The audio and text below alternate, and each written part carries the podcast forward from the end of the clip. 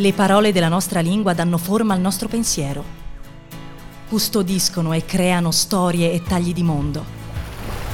Stai ascoltando Una parola al giorno, un podcast di unaparolaalgiorno.it e Bonfire, che ti accompagna fra usi, sfumature, curiosità e trascorsi di parole note e meno note.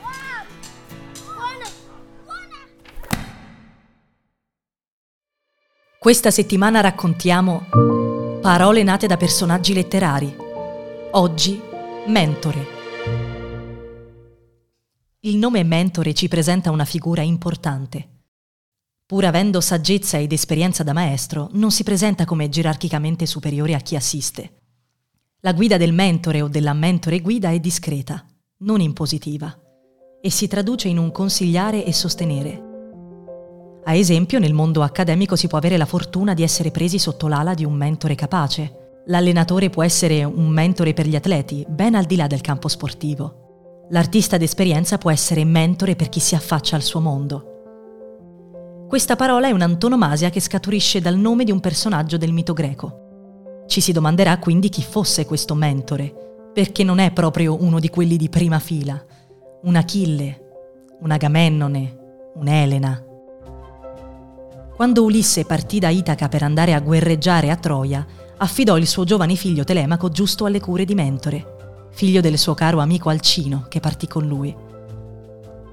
Mentore attese bene al suo compito, per carità, ma c'è un trucco. La sua grande rilevanza è dovuta al fatto che Atena stessa prese le sue fattezze per essere d'aiuto al figlio di Ulisse. Anni dopo, mentre i proci imperversavano a Itaca, accompagnò Telemaco nelle terre governate dai vecchi amici di Ulisse a Pilo dal saggio Nestore e a Sparta da Menelao, in cerca di notizie del padre. Questo viaggio non servì a rintracciare Ulisse, ma servì a far maturare Telemaco e a temprarne lo spirito. Solo quando tornarono a Itaca ritrovarono Ulisse, che era appena rientrato sotto mentite spoglie. Anche in questo caso Mentore, mosso da Atena, ebbe un ruolo fondamentale. Consigliò Ulisse sul da farsi e lo aiutò nella battaglia contro i proci non solo un bravo maestro, insomma, ma niente meno che un avatar di Atena. La sua figura ebbe risonanza in tempi più recenti grazie a un romanzetto, scritto da Fenelon, arcivescovo francese vissuto a cavallo fra XVII e XVIII secolo. In qualità di precettore del giovane duca di Borgogna, nipote del Re Sole, era solito scrivere racconti educativi che lo potessero aiutare nel suo percorso di formazione. Fra questi, tra il 1694 e il 96, scrisse Le Aventures de Télémaque, una narrazione che traeva spunto dalle vicende omeriche per affrontare alcune questioni di politica coeva.